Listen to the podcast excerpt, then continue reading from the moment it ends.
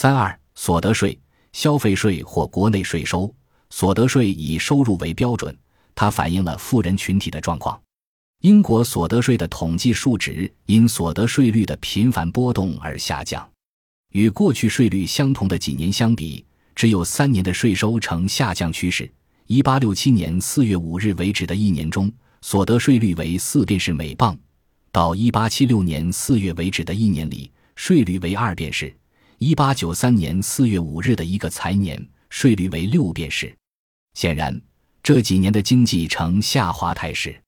然而，财产申报所得税似乎提供了一个更正确的暗示：它与税率的变化是无关的。所有的这些申报要体现出其意义，必须由评估的准确性决定。从这些数据可以看出，1870年到1874年的经济十分景气；从1880年到1883年，1889年到1890年。以及一八九七年至今，经济呈下滑趋势。从啤酒、烟草、酒精的税收可以看出，这些产品占公共产品的比例很大。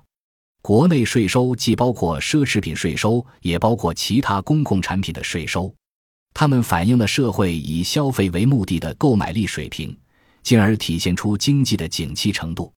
德国一八八四年到一八九八年的啤酒生产统计表明。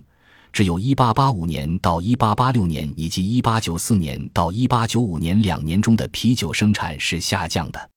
1886年至1887年、1887年至1888年、1889年至1890年、1895年至1896年以及1897年至1898年里，啤酒生产的增长最明显。以上年份分别包括萧条和景气时期。我们很难从美国国内税收的变化得出任何结论。从1873年6月30日到1879年6月30日的六年期间，酒精、烟草和发酵酒类这些永久征税的商品人均征税水平很低，最后两年降至最低。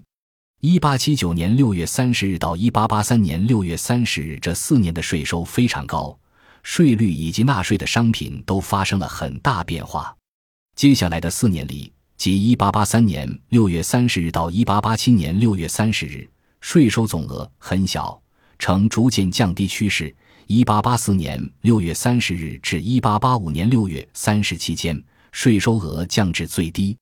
之后的六年里，税收开始上升。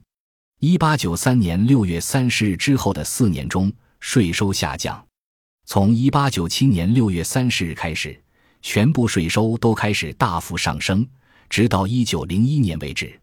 需要缴税的发酵酒类在同时期的产量也很大。然而，一八七四年、一八七五年、一八七七年、一八九四年以及一八九七年中期产量都呈下降趋势。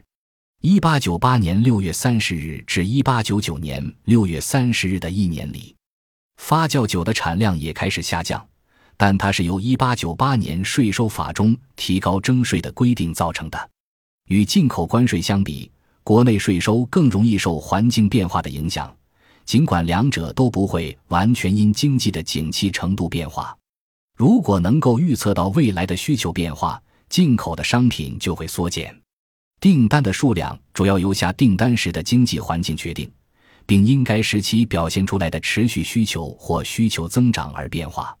如果危机突然发生并否定了这些预期情况，多数的订单还是要执行。国内税收的变化趋势更接近于现有环境的变化，因为地理距离以及大量订单的约束性不会起很大作用。然而，对于交纳国内税收的产品而言，它们的产量不会随经济下滑而立即减少。消费大幅减少的原因包括人们习惯的调整。